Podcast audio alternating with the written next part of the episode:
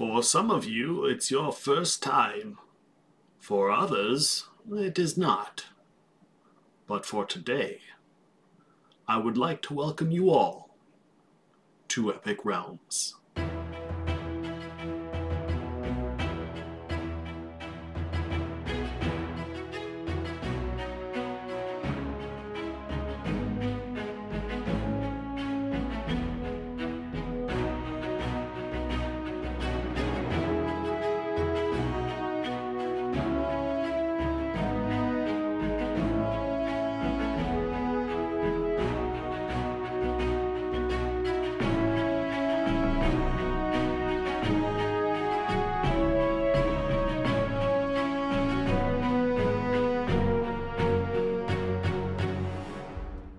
And here we are. Welcome, friends and enemies, to Epic Realms. Today, with us, New York Times best-selling author of the Iron Druid Chronicles, co-author with Delilah S. Dawson on the Tales of Pell, the Seven Kenning series, and so much more. Welcome, Kevin Hearne. How are you doing? Oh, doing great. Thanks, Nick. Appreciate you having me on. Yeah, I appreciate you stopping by. I want to I want to get your take on this. So, you actually didn't start your official writing until like college, correct? Yes, that's right. I used to want to be an artist or like a graphic designer, really, more than a fine artist. How did you do in in b- before that when you were in high school? Were you uh, uh, academically high and mighty, or were you not so much so? Like, was English a big a big thing in your house for you? Uh, yeah, it was for me anyway. Uh, I loved it. It it worked uh, worked for me. Uh, but uh, the uh, you know, I, I, I did well. I wasn't like top of my class or anything, but uh, yes, I was doing the honors English program, uh, and, and I did get a scholarship to go to college based on, you know, your SAT scores at the time and uh, your grade point average. I think that's what they were offering scholarships based on. So I was lucky in that regard because I got to go to college with my tuition paid. Um, but uh, yeah, it, it was while I was in college that I got the bug to write. And you ended up graduating, and did you, if I'm not mistaken, you were a teacher for quite a bit of time, correct? Well, yeah, I was an, I was an English teacher. I taught high school English for 17 years, and during that time, I was writing, not very well, but I had the, you know I had that uh, that sort of that hubris, that that feeling that well, since I'm an English teacher, I should know how to write a novel, and that right. was incorrect. Um, and and I I basically tried and failed a lot. Um, but uh, I never really went to a conference. I never, you know, I read, I picked up a couple of books here and there. And of course, I just read a lot. Um, and those things taught me a little bit. And then the process of finally finishing a book was sort of revelatory because that was when I knew, well, hey, now I can do this. I know what it takes. So I wrote uh, my first novel took me six years to write after a bunch of starts and fails to never even finish. Um, but once I, I, I finished my first book with six years, then I wrote another one that was twice as long, but it took half the time. So it was, you know, a big step up in just getting stuff done. But that too was a failure in the sense that it was just really full of cliches, um, really full of you know a lot of crutches. Basically, I was still learning. It's sort of like a, like riding a bike with training wheels. You know what I mean? Your yeah. first novel is sometimes or or second or third or whatever. Yeah. It, it's just you kind of learning how the craft is done.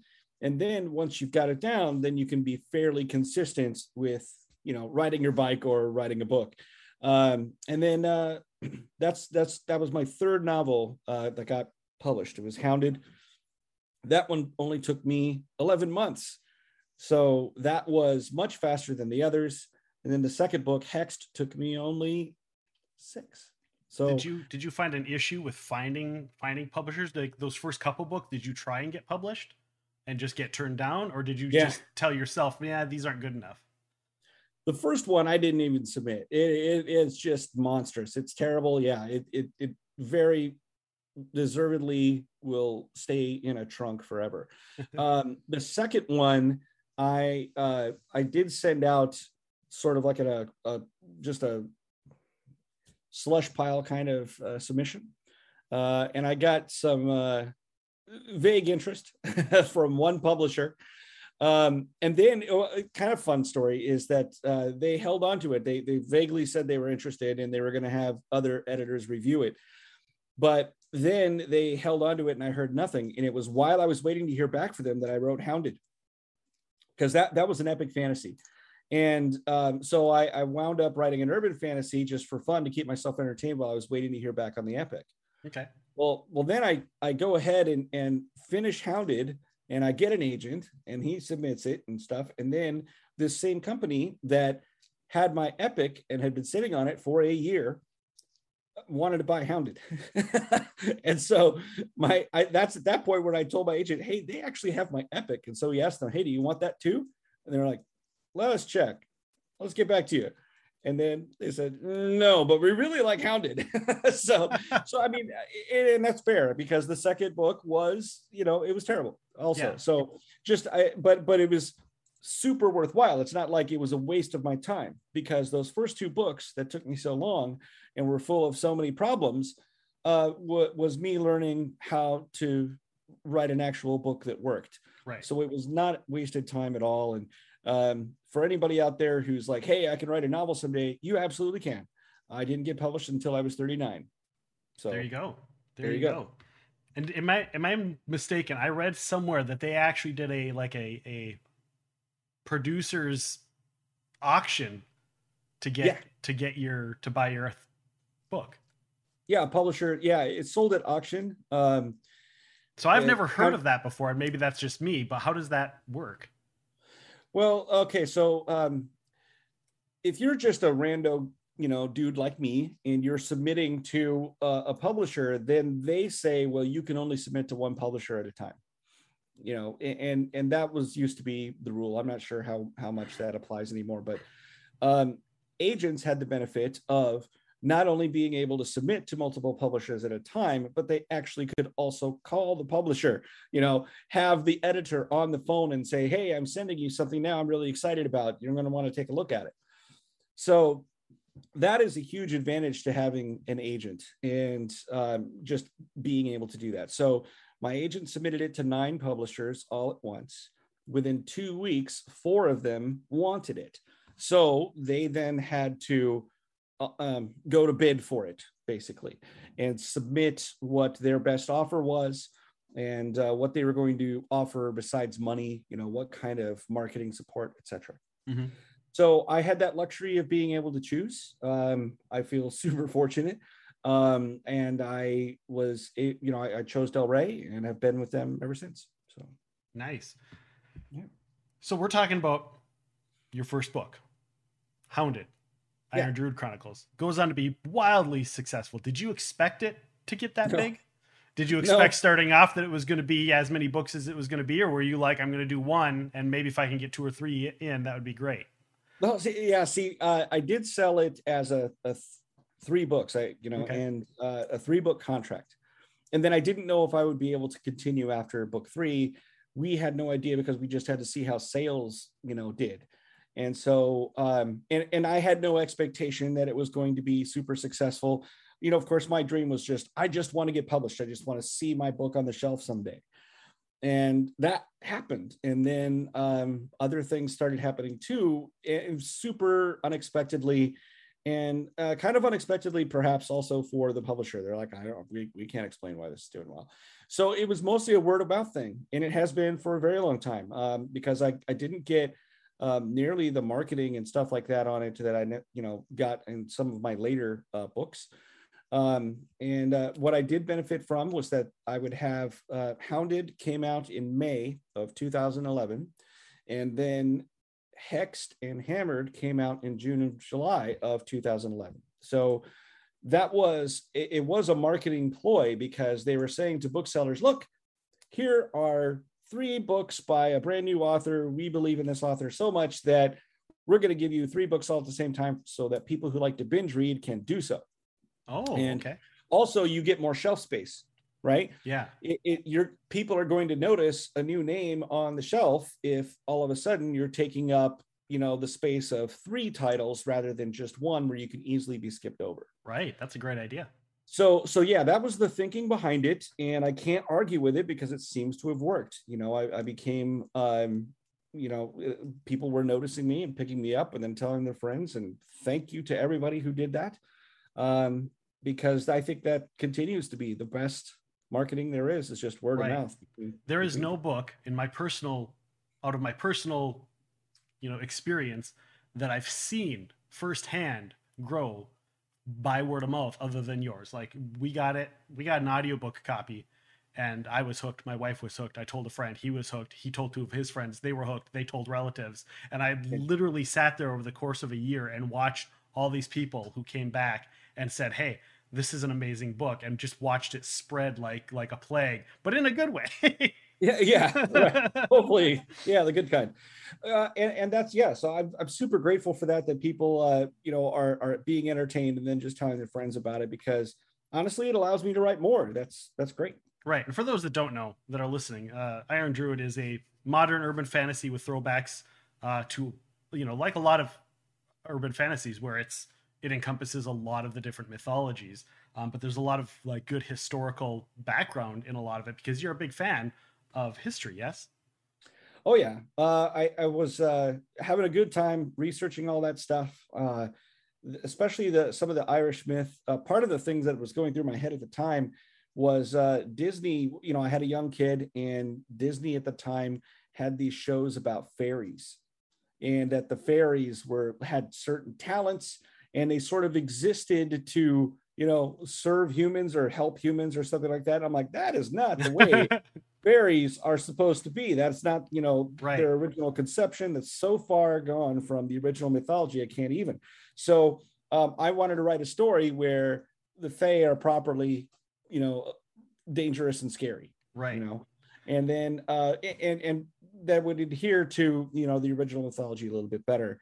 Um, and then of course there's a ton of different versions of that mythology because um, a whole bunch of you know cu- cultures have Fae um, and uh, some of them are shared and some of them borrow from you know one another. Right. and uh, but i was trying to focus on specifically irish stuff because of my protagonist and also specifically irish stuff rather than pan celtic was not something folks were really paying attention to. Um, you would get some uh, mythology that for example Cernunnos, the horned god. He is a figure who shows up on the continent you know with the druids on the continent a little bit more than specifically in ireland where he was not a big deal Right. so that that's uh, kind of what i'm doing with my books is Yeah. focusing on Yeah. you know, Definitely. the Irish And one of the things that we're currently like looking back, I really see a a story of character development. Like all the characters evolve and develop um, throughout the time, and even even you know sometimes it's sometimes they don't even notice it till like Atticus right at the end. Sometimes even now the the latest Ink and Sigil book, like he doesn't realize where he needed to evolve in his Right. life after hundreds of years. Um, you know, whether it's Atticus, Oberon, obviously his his language and the way he understands human life, Oberon being the the Irish wolfhound, for those that don't know. Um, Whale, you know, her personal development from beginning to end, uh, uh, just the world views you get to see because you're writing this during a time where our history has shifted quite a bit as well. To so to see how people see things in you know the social climate from the first book to the later books, you see this drastic change, um, and you see the characters reflecting on that, and I find that really awesome. And of course, uh, a good reference to look back on is Leaf, who doesn't, you know, his story is he doesn't change. He's the same as he was, you know, thou- hundreds of years ago, and I thought that was really interesting. I didn't know if you wanted to talk on that at all. Oh, sure. I mean, I, he was one of the more interesting characters uh, to write, um, where you know he wasn't really flexible with change. He could do a little bit, but not a lot. And it turns out that his fundamental nature uh, is has yeah has not changed very much at all. Um, although he's done his best to try to hide it.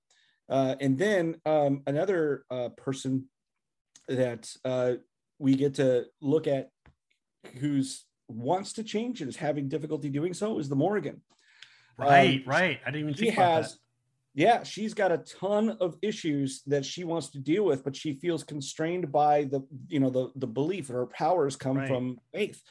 And the people who believe in the Morrigan around the world believe a certain you know collection of things. There are minor variations, but um, there's a certain way that she is. You know, uh, this is what the Morrigan is like in the minds of a whole bunch of people. So she couldn't escape that. She she was trying to figure it out. So um, there's another stab at it. She gets another chance in Paper and Blood. For those of you who haven't read Ink and Sigil and Paper and Blood, that does continue in the Iron Druid universe. Atticus and Oberon do show up, um, and and will continue to do so. It's just that Atticus is no longer the narrator.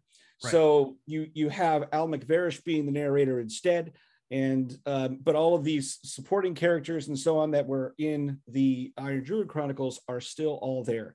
And uh, there's plenty of you know character growth to uh, still happen for everybody so. Excellent. And we'll definitely talk more about the uh, ink and sigil series here in a bit.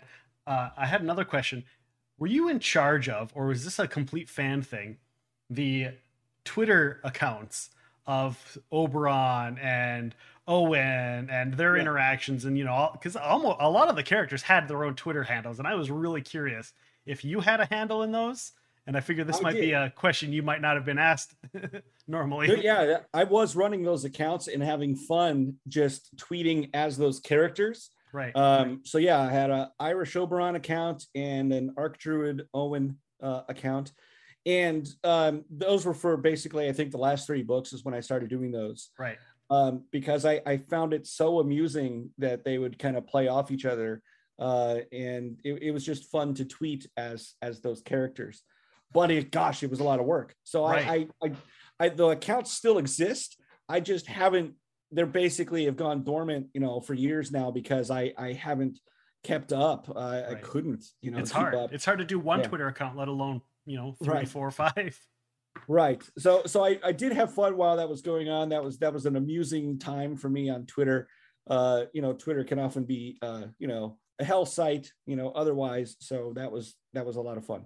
How do you feel about Oberon becoming like a, a novel cult icon character? Out of all the characters in this series, Oberon's yeah. kind of like the one that everyone goes, "Oh my god, this is the best." Yeah, yeah. Well, here's the weird thing about it is that Oberon, in terms of his growth, he grows in his language, but otherwise, as as, as a character, he doesn't. He's really a flat character. He likes sausages and poodles at the beginning, and he still likes them at the end. You know what I mean? He's he's always a dog. Yeah. So um, he's not a character that I had to work on. He was just there to provide his little uh, you know, his comments on things as we went. I didn't plan a single thing for Oberon as I went. Um, and yet here he is, you know, the most popular character. I spend all this time trying to figure out, well, how is Atticus going to grow and how is the Morrigan going to grow and so on and so forth. But, you know, that, that was, took a lot of time but what everybody likes is the very simple character Oberon. So I thought that that was a, an interesting irony. Uh, it continues to amuse me, and I'm, I'm I'm really glad people dig it. Yeah, let's talk about the Tales of Pell. You worked with Delilah S. Dawson on yeah. this this series, and it's kind of like a humor throwback, make fun of you know all of the tropes that exist in you know fantasy books. How did yeah. that come to be, and how did you guys get to know each other? Um, well, we we started out uh, getting to know each other through an anthology. You know, sometimes these anthologies get thrown together around a theme, and then you get to maybe meet or interact with some of the other p- people who are contributing. Um, and uh, there was an anthology called Carniepunk, and uh, we were basically writing urban fantasy set in a carnival. Uh, and so Delilah became a part of that anthology, and that was where I first became familiar with her as a writer. And then we got to meet on an event for Carniepunk um, later on, and we just kind of became friends from there. Um, and then I started, you know, reading some more of her work, and I was like, man, she's amazing. She's a really good writer. Right. So, you know, we're we're uh, we're just you know colleagues, friends for a while, and then um, we decided um, one day we were you know talking about tropes and stuff like that, and uh, we had an event in Dallas with um, uh, it was with Charlaine Harris and Jaye Wells and um, Rachel Caine in Dallas. And after that, we were at, sitting at the airport waiting, you know, to take separate flights home. We're having really bad barbecue. And I thought, you know, what would be fun is if we had an anthology of uh, killing the farm boy, because the farm boy is this huge uh, trope that you see in a lot of fantasy, right? Where this this little guy who knows Luke Skywalker knows nothing, and somebody comes along and says, "No, no, no! Secretly, you're the chosen one, or you've had a power or destiny or whatever." And and we're going. You're not really just this, you know, rando farm kid. You are somebody important, and you know, blah blah blah. And that speaks to a lot. It's a white male power fantasy, is what right. it is. So what we wanted to do was make fun of that and just keep killing the farm boy. Have an anthology of short stories where the farm boy just keeps dying, and um, that that was the original idea. But then it is really hard to put together an anthology like that. It's just a lot of work, you know, herding authors together. And about a year later, after that, Delilah says to me, you know, this idea still is fun to me, but maybe we just write a book that way together. What do you what do you say? You want to try it? I'm like okay i've never done this before. Let's give it a shot. And uh, what we did was we outlined uh, we, we wrote five sample chapters just to see how it would go with a few basic characters in mind. And it was so much fun. It was like a game of improv right, right. i write a chapter send it to delilah she reads it and then she responds with a different chapter from a different you know perspective and it just sort of grew from there and then uh it's it was like a, think about a, a, Dungeons and Dragons team where everybody rolls a critical fail. You know, it, it, it, it's just it's sort of like that where you've got this band of misfits who are in a lot of epic fantasies never really given their due. But once you kill the farm boy, then these people can all come to the front and have the the rich stories told about them that they deserve.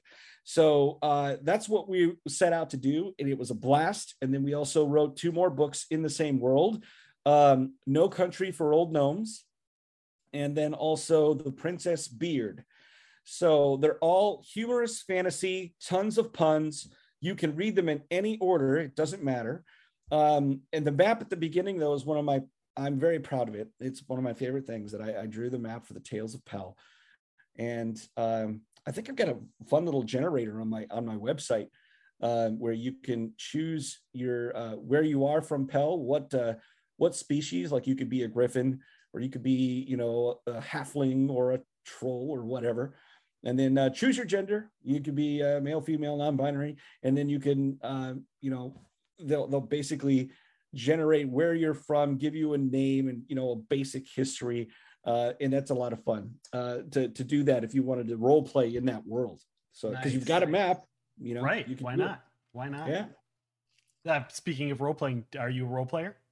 Yes. Yes. Nice. Uh, I wouldn't say that I'm like highly skilled or anything like that, but I do like to do it. Um, uh, right now, I'm in a game uh, playing one called Mutants and Masterminds. Love the game. Love the system. Yeah, I'm having a good time with it. Uh, I am a uh, sort of a random sort of like a, a potion wizard okay. uh, named Pestle. And uh, I have a my a magical power with liquids. I could change the form of liquids, so I could actually do the water to wine thing. Nice. Um, or whatever I want. And then I just have these potions. Like one is an area of effect spell. It's a gravy bomb. So you throw it in there, and then everybody's distracted because oh my god every they're covered in gravy and taste delicious and they're just licking themselves and they're not fighting anymore. So it allows you to uh, maybe score some hits and stuff like that sometimes. Uh, so i love like silly stuff like that. It's a really fun game. I always thought that if iron druid was a role-playing game and we had to pick a system we'd pick mutants and masterminds because you could pretty much do anything with it. Oh that you know what? That wouldn't be bad at all. Yeah um I think it would be fun. I think the Iron Druid world has a lot of opportunities uh, for role playing. And in fact, I should probably say that right now, um, Hero Forge Minis has an Atticus O'Sullivan miniature. I saw um, that. I did see that. Yeah. Wasn't that was that a limited edition or was that like?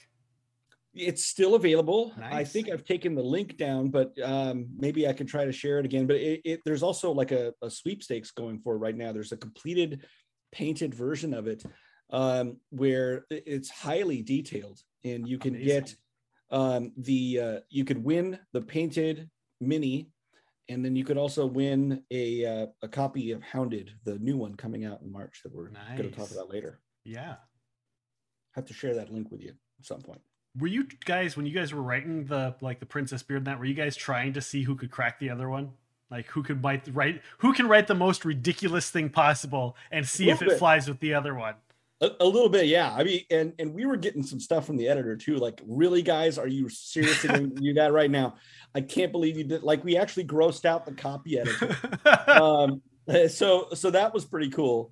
Um, but yeah, I mean, there was a there was a chapter where uh, in the Princess Beard, like there's some stuff in the Princess Beard, like nobody's ever written stuff like this before. Um, and, and a, a ton of jokes, for example, about menstruation, just a whole bunch of puns and stuff like that, one after the other that Delilah wrote. And I'm like, okay, well, how do I one up this? There's it's practically impossible, but I'm going to give it a shot. And so I had a bunch of a bunch of immature jokes after that in the next chapter. So we were having a blast, uh, you know, going back and forth with that, and and it was so much fun because, you know, you're doing this with with your buddy, and you know that whenever you get a new chapter, you're going to be laughing your butt off. So um, yeah, if you guys haven't tried those out, give them a shot. Yeah, they're, they're hilarious. They're, they're a good time. So moving on from there, another series which I asked you about earlier today, the Seven Kenning series. Yeah. Is that going to be more than three books, or is that planned to be three books? Yeah, it's planned to be just three, okay. um, and it will be three. Uh, the the third book, uh, I'm not sure exactly how long it's going to wind up being. Uh, it, it is, uh, but I'm in the midst of writing it right now, and it's called "The Curse of Krakens." Um, so of course, when the the Seattle Kraken announced their uh, their team and all that stuff, I was overjoyed because I've had my you know my my Kraken's title for years ever since I started uh, doing the you know the series. Nice. So um, I'm I'm I'm now a Seattle Kraken fan, uh, as well as an Ottawa Senators fan. So, okay. Uh, my Eastern and Western uh, Conference teams there. So, uh, but yeah, the the the Seven Kennings is uh, there's two books out now, and uh, third is on the way and uh, I think it'll be the thing that I'm most proud of in terms of just like a professional writing standpoint because um, I'm I'm doing things there that structurally that hasn't really been done a lot before. Um, I've, I've got, I'm juggling 11 different first person points of view, which is right. really difficult to do in epic fantasy. So it's something that you know if you're trying to read an epic fantasy that is uh, not the same old same old. There's a lot of things out there right now that is not the same old same old. I should say we're living in a golden age right now of fantasy. Right. But um, but structurally, um, I, am doing something that I that I think very few people have attempted. So um, yeah, give it a shot. How did you plan on putting together a series where you have obviously it's a fantasy. Uh, for those that don't know, it's a fantasy setting uh, in a world in a world where yeah. uh, there's these certain powers and like different I don't want to say regions because it's not always regional, has the you know special powers or abilities that they get from accomplishing certain things uh, without giving it too much away. How right. how was it to try and go okay? Well, I want to do this where there are these powers basically, um, but do it a little bit differently than what's been done before.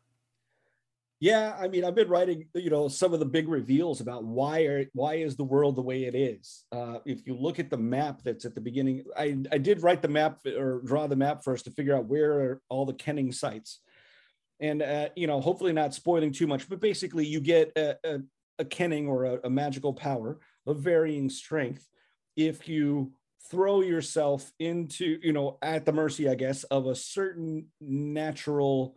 Um, I don't know what to call it, a disaster, yeah. a, a, a natural something. Uh, it might be a lake of lava. It might be a certain underwater cave that you have to dive into and swim out of. Um, and then you could be blessed with, you know, uh, the first kenning being fire. You know, if you dive into the lake of lava and walk out, you've got, you've been blessed. Yeah. But, you know, it, yeah, if you don't walk out, well, then you're toast. So yeah, it, it is a, a, a high cost to become a magical person uh, in that world. It, but if you do, then yeah, you you've got a pretty good, uh, powerful life ahead of you. So um, I, I had a great time coming up with that uh, whole system, and then you know finally kind of doing the payoff right now. Um, uh, right. explaining how did it get there why is it the way it is um, and then is that going to change people's um, you know perception of you know what is this is it actually a blessing or is it something else so right uh, yeah and i also like the fact that it's kind of it's medieval fantasy but it's also kind of it's got elements of like this is also a spy book this is also a mystery book it's also yeah. a you know an uh, epic fantasy type book mm-hmm. how was it trying to go put all those little pieces in there and still have it maintain the same feel well, one of the things I'm trying to do here structurally uh, is is tell the story of an epic from people who are not a knight or a, a, leader. You know, those those people show up in the narrative, but they are not the main characters. The story is being told from the point of view of a lot of different people because when you have a war or an invasion, a lot of different kinds of people are affected. And whose story you choose to tell is a, a pretty big decision, you know. So uh, I was trying to tell stories from the points of view of young people and old people and people of all different kinds of backgrounds so that you could see actually get a feel for how epic the epic was. But it's also a story of an invasion of colonialism. We have two different uh, races of giants who are trying to colonize in different ways a continent that has been peaceful up until that time. And now they have to decide well, how do we deal with this very existential threat?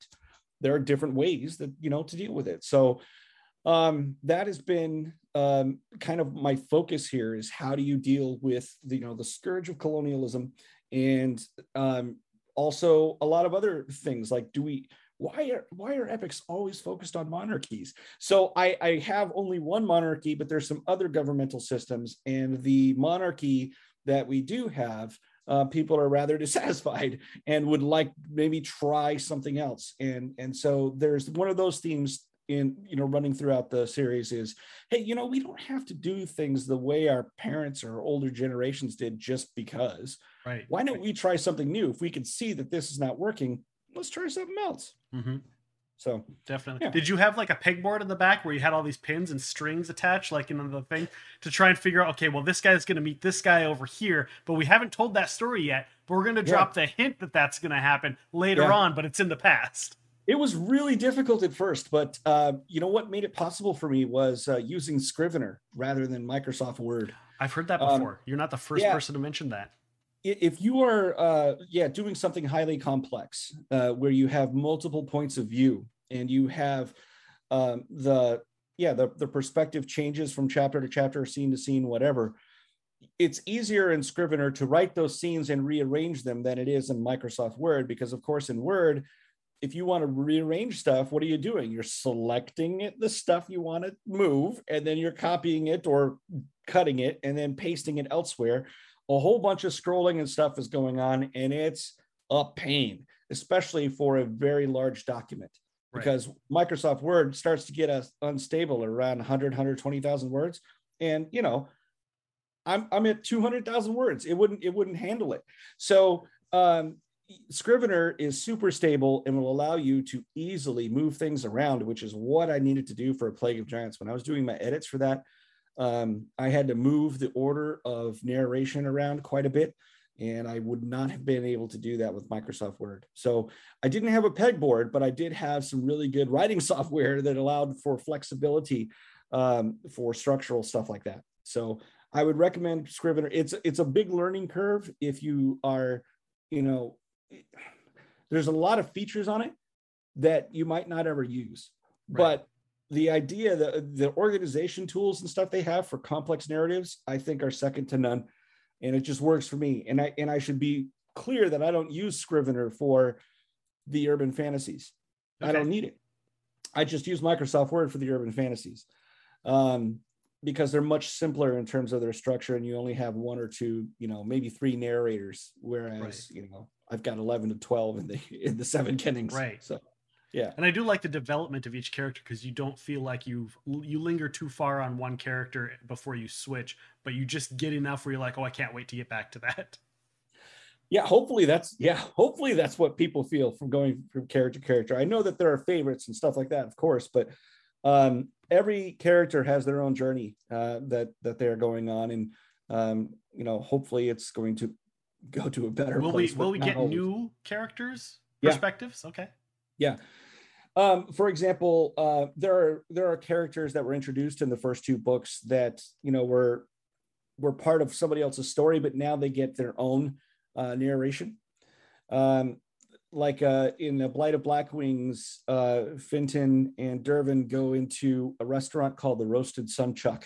Mm-hmm. And there is uh, a couple of giants who work there. Uh, that one is a fire lord, and she's the chef. Her name is Hollet. And then her husband, Orden, is the um, bartender. So they are just these background characters in A Blight of Blackwings, but Hollett becomes a narrator in A Curse of Krakens. Oh, excellent. So so there's things like that where yeah, you have some characters that uh, you've heard of before that become narrators, and then there are some straight up brand new characters that that come along a little bit later um, and uh, are introduced in A Curse of Krakens. And then, of course, we have some old favorites. Abi, Abi Namakosa is uh, still there and, and so on. Yeah. Excellent. So. so. later on, you came up with Ink and Sigil, which takes place, as we mentioned before, in the Iron Druid world. Mm-hmm. But at the same time, it's its own thing, it's its own system. How did that come about? Did you sit there and go, I really want to write more in the Iron Druid world, but I promised people I'm not going to write an Iron Druid book. So yeah. here's what I'm going to do. And then you just came up with this excellent concept and character. And it, there's so many magic systems in that world. It was really great to see another one and kind of watch it flush out and still get flushed out. Yeah, yeah. Um, that came about. Um, I had a lot of options after the Iron Druid. After Atticus was done narrating his story, there's a whole bunch of other characters, of course, that could tell their own. But the one that compelled me was this guy who shows up in a short story in Besieged. He's he's just called and sort of dismissed as a Scottish wizard uh, in this story called Cuddle Dungeon.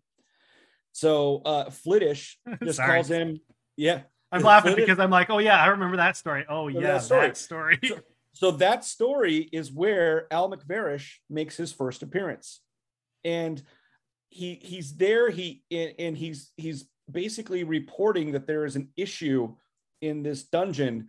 And uh, somebody that they've been looking for that the that you know the two of the Danann have been looking for uh, a rogue fairy basically it, it, can be found there.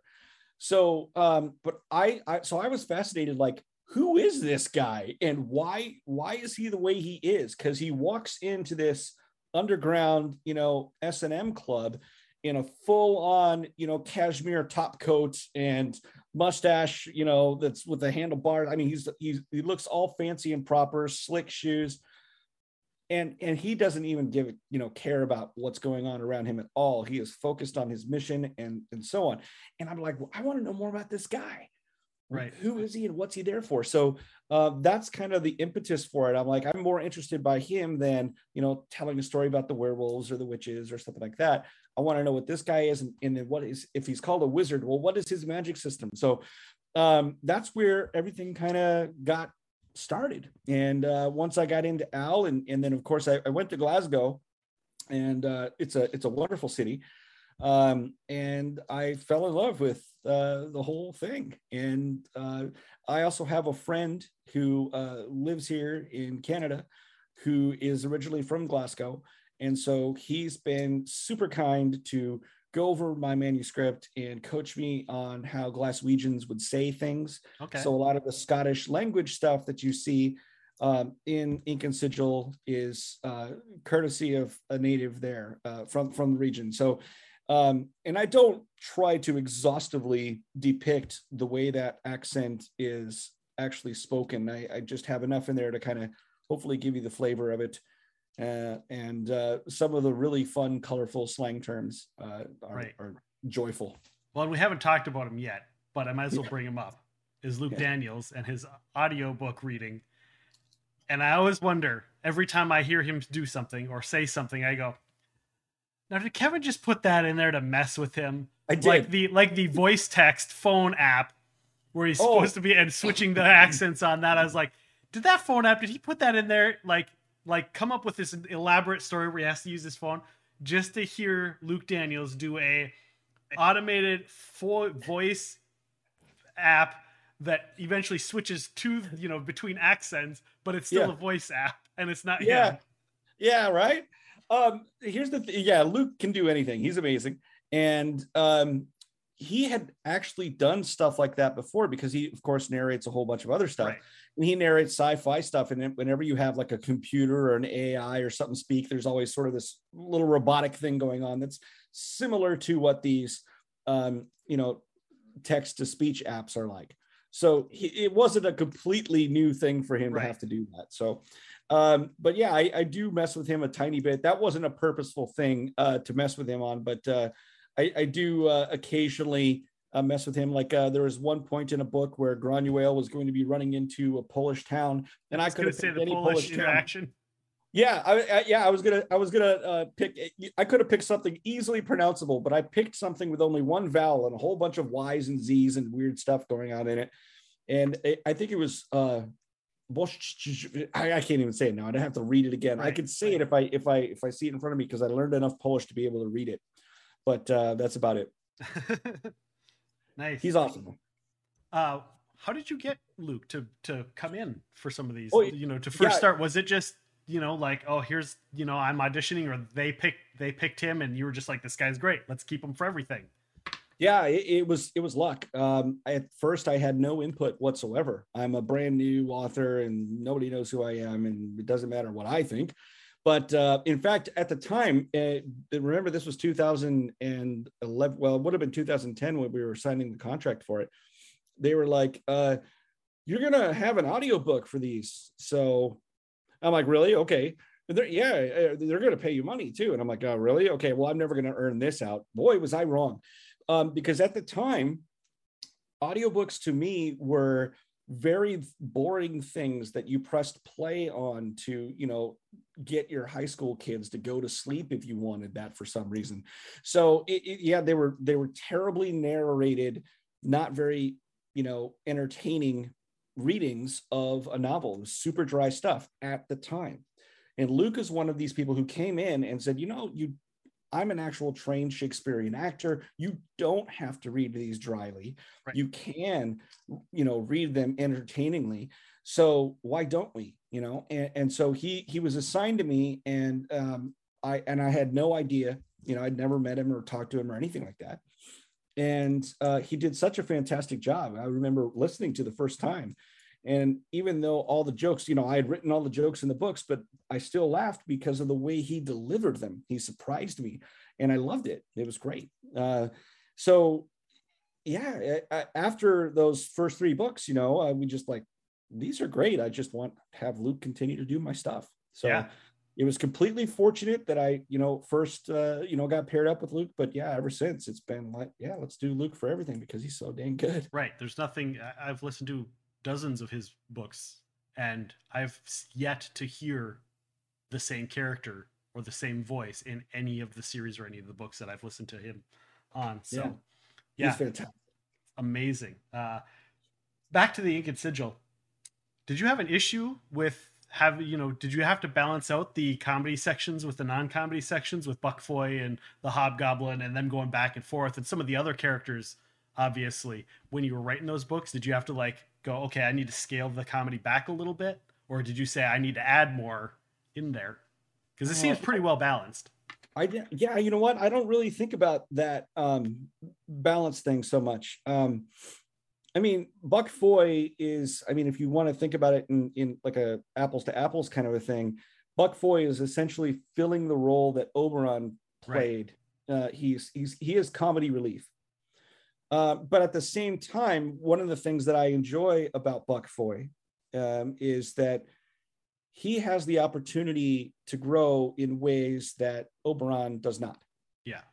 So I, I there, there's a he's got issues, and and there, you know, we haven't really delved into them too much yet but um, he's got reasons why he doesn't want to be in in in Fairy or you know in Tir na nOg or you know any of the Fey realms anymore, and um, you know why why is he alone and all this other kind of stuff. There's a whole bunch of stuff that we really haven't explored yet, but we can get to with Buck that we couldn't do necessarily with Oberon. So I like that he's humorous, but he can also have some depth to him, and um, I I just really enjoy though his give and take with Al and Nadia and, and well basically anybody he comes into contact with. Um, so yeah, I, I, didn't really plan a balance, but I, I'm glad it worked out okay. yeah, yeah, definitely. When you went from ink and sigil to blood, paper and blood, because um, ink and sigil was very much like we're in the Iron Druid world, but this is an ink and sigil story. And then mm-hmm. you get to paper and blood, and it's we're in the Iron Druid Chronicles world, um, and it's an ink and sigil story but it's also very much an Atticus story. And I don't want to go into too much detail because it's a fairly yeah. newer book. Um, did you did you have any issues with that with with that I don't want to say juxtaposition, I guess would be the closest word when you were putting No, that I- together. And do you think that's that's something that you have to think about when you're coming up with future books? Well, in a lot of ways, uh, the the Atticus and Oberon storyline in Paper and Blood finishes off some stuff from the Iron Druid Chronicles uh, for good that that uh, some folks had lingering questions about. Right, right. and and so that's kind of what he was doing um where it, it- was a story it- this is it takes place like a full year or more after the end of the iron druid chronicles. So it was not really a thing that i could tell in the iron druid chronicles Right. itself right it, it was not a, it the, the time wasn't right for that story so to be able to tell you know to bring that that storyline to its actual you know conclusion um, I needed to introduce this whole Yeah. new set of characters and magic system and everything else so that you understand, you know, fully what really happened. So Right. yeah, that, you also- that- You also get ahead. like um, you know, people that felt like they didn't have a sense of closure now get that sense of closure. Yeah. And well, and well, obviously you said they're probably going to come back in future books. So, you know, it's always always great. But Yeah. I love the new Ink and Sigil and Paper and Blood series. It's it's been excellent. thank you so much. I'm enjoying the heck out of writing them, and I hope I get to write more. So uh, yeah, please, if you guys, uh, w- if you'd like to see some more, please, uh, please buy Ink and Sigil and Paper and Blood and tell your friends like you did about uh, Hounded and Hexed and all the rest. Something I see that's a common denominator amongst a lot of your books, whether it's Ink and Sigil and Al loves his gin, or whether it's the good widow McDonough and her Irish whiskey and her Tullamore Dew. By the way, I'm going to ask another question about that here in a second, but Sure. um, what do you you seem on your Twitter account seem to have a personal appreciation for the spirits? Uh, is that something that you had beforehand? Is that something that you just were like, I love it here, and I'm going to take my knowledge and what I love and put it in my books, or was it the other way around? Yeah, um, I, I've uh, especially during the pandemic, I've I've kind of realized that if I want to have anything you know fancier beyond cracking open a beer, that I need to learn how to do it myself because I couldn't go out. So um, I kind of became uh, an amateur mixologist and uh, figured out how to do a few uh, basic drinks and uh, shared those with folks because I figure everybody else was in the same boat as I was in Yeah. that regard. You know, you can't go out and have your bartender who knows what they're doing do stuff for you. So you got to learn a few basic tricks if you want to have you know something kind of fancy uh, because you have a reason to celebrate or whatever so um but i found out that also that that when it comes to um distilling or brewing or anything like that there's so much going on now uh and it's really an art form. There's a whole bunch of chemistry but there's an art to it as well. And um i'm i'm really appreciative. It's and it's a part of um really enjoying your meal sometimes you know it lends an extra set of flavors and brings out other flavors that would be absent otherwise or you might not detect sometimes you know you know wine aficionados can go on and on about how wine complements certain foods and so on well the same can be true of of certain uh, spirits with certain foods I agree. um, I find that like bourbon in particular, if you're having bourbon with steak, then your life is good. And Right. so, yeah, that, that, that kind of a thing is, is certainly a part of it. And, and so it, it's, uh, since I know a little bit about it, it's, you know, I try to include a little bit of it in the book for folks who also like it. And then, you know, for folks who um, are not familiar with it or don't care for it, you know, it is a glimpse into a part of culture that you know it's it's like visiting it's a vicarious experience that's what all fiction is right you get to visit something or experience something you wouldn't normally and uh, that's part of the fun of reading fiction Right. Well, and like I said, it seems you know seems to be an ongoing theme in a lot of the books. So I thought, and obviously, I, I was curious, like, did he did he used to like whiskey and he just started drinking gin, and so that's what Al's drinking now, and the thing is because of that, and you know, so I was I was really curious about that, and I and I also appreciate the spirits. Uh, I also taught.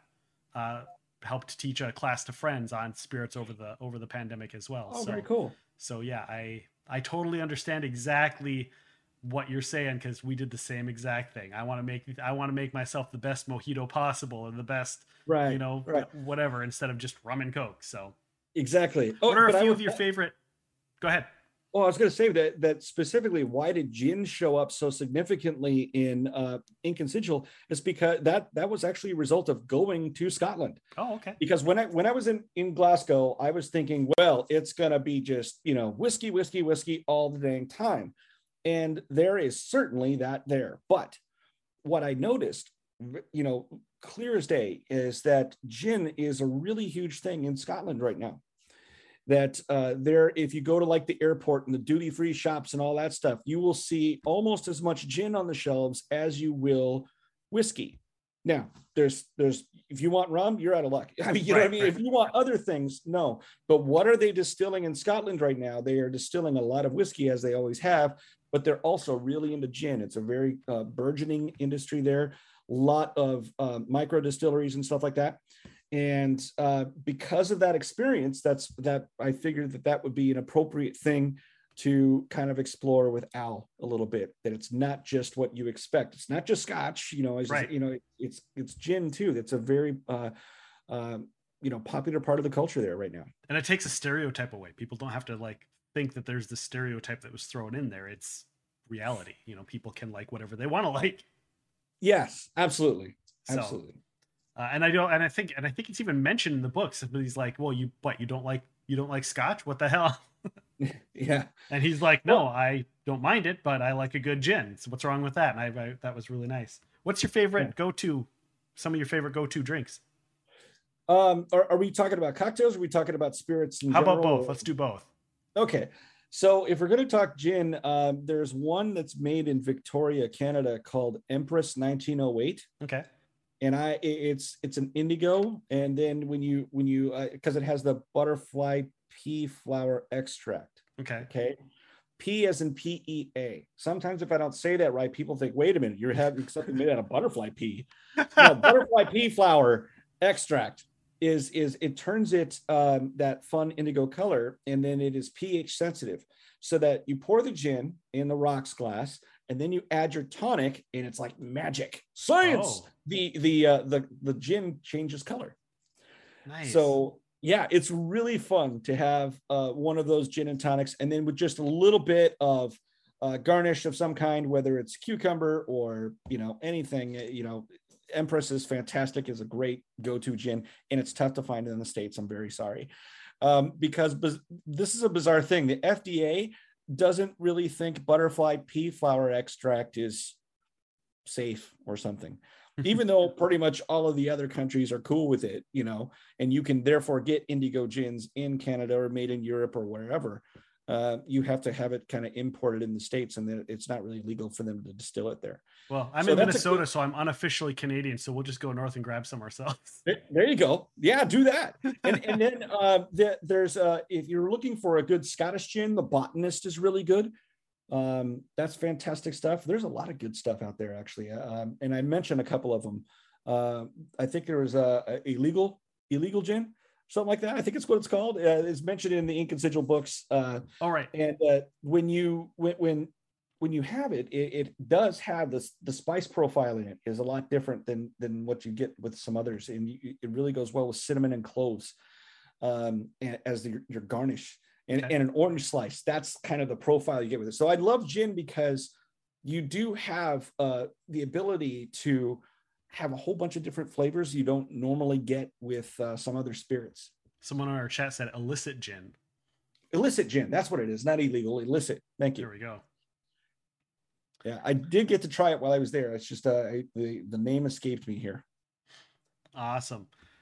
So speaking of, we're talking about the drinks obviously we talked about oh my question was going to be about the widow mcdonough. How many yeah. twitter posts do you get of people sending you pictures of Dew saying to the to the good old widow yeah right? Uh, she she was great. She was actually uh, the only character that was based on somebody real. Uh, that she was based on my own grandmother. My grandmother liked to uh, sit on the porch and have a little shot of whiskey and uh, just watch the world go by and make comments. so uh, that's where that whole thing came from. Uh, but yeah, Tullamore Dew is is a you know surprisingly drinkable you know whiskey that y- you can get for fairly cheap. It's a you know just a nice Irish whiskey for sort of an everyday kind of thing. You know when you don't want to spend a you know a buttload of money for a special occasion, that's just a good one. Right.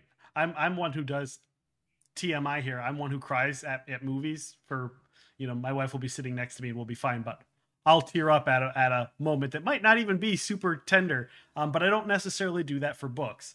But there was the moment where the widow McDonough was doing her prayer and she you know she saw it and i teared up i was like oh she got to see oh that's so and i'm like no I, who's cutting onions in this room so well, well done on that note oh thank you yeah the, the that was uh, a bit where um you know there yeah there was a lot of stuff emotion going into that um atticus getting to to say goodbye to the widow mcdonough was right. basically me you know i never got to say goodbye to my grandma so um you know that that was kind of born out of that whole thing yeah it's a good was a good tender tender moment. Really awesome.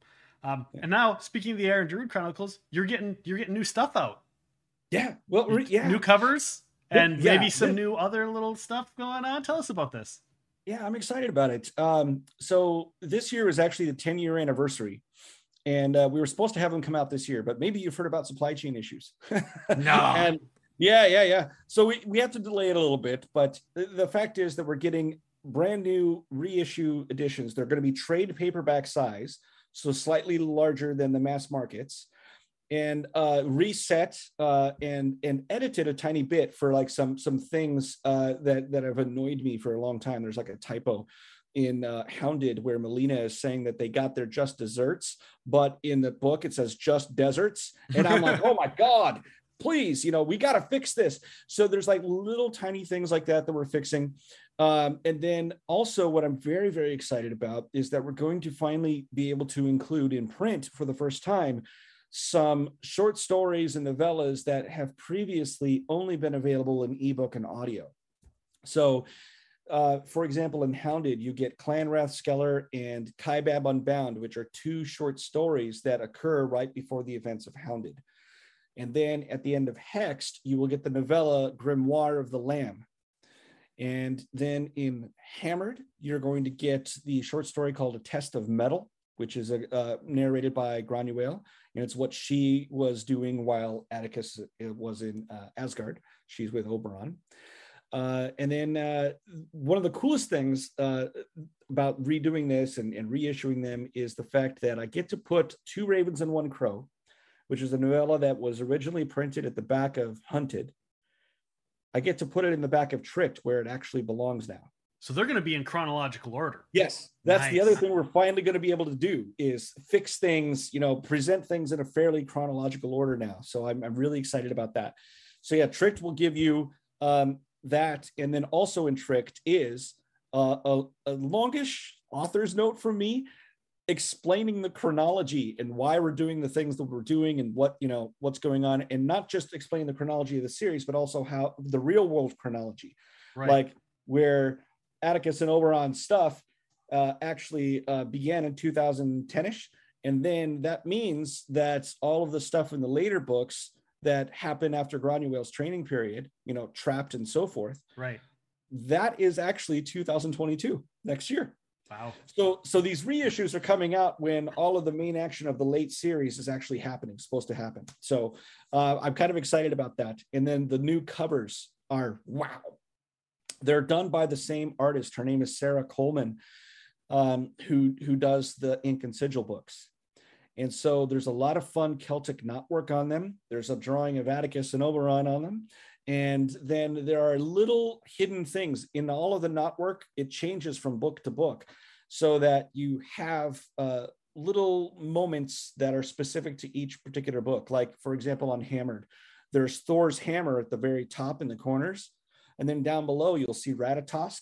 And then you'll also see Hugin and Munin, um, oh. Odin's ravens and and then if, if the coloring of, of the whole thing is this midnight blue it's just gorgeous you know because they do a nighttime raid you know right. on on asgard because you know Leif is a vampire and needs the nighttime so so i love uh, all of the fun little nods to the actual content of the book um, and then what's really going to be happy for a lot of folks uh, is that the spines are all consistent. Like when these get reissued, they're all going to have a consistent look on the spine because what happened during the, the original run is that at, at, book seven everything changed that you you had the title first at the top of the spine and then my my author's name was at the bottom for books one through six And then books seven through nine, my name was at the top. They switched it. They put my name at the top and the title at the bottom.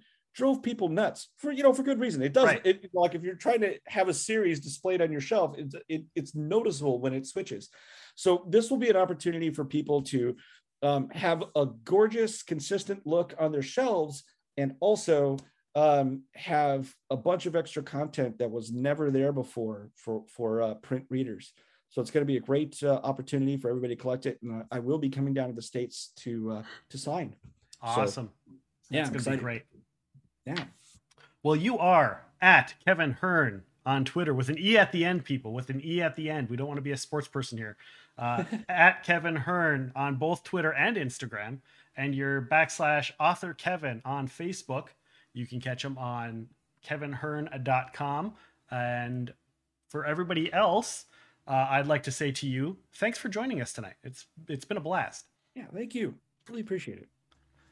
coming up, everybody, we are going to be having in two weeks Owen K.C. Stephens, who is a game designer for Starfinder, and I believe he's working on some fifth edition D and D stuff as well. And audiobook reader, narrator Jarrett Lamaster is going to be joining us on the 29th of November.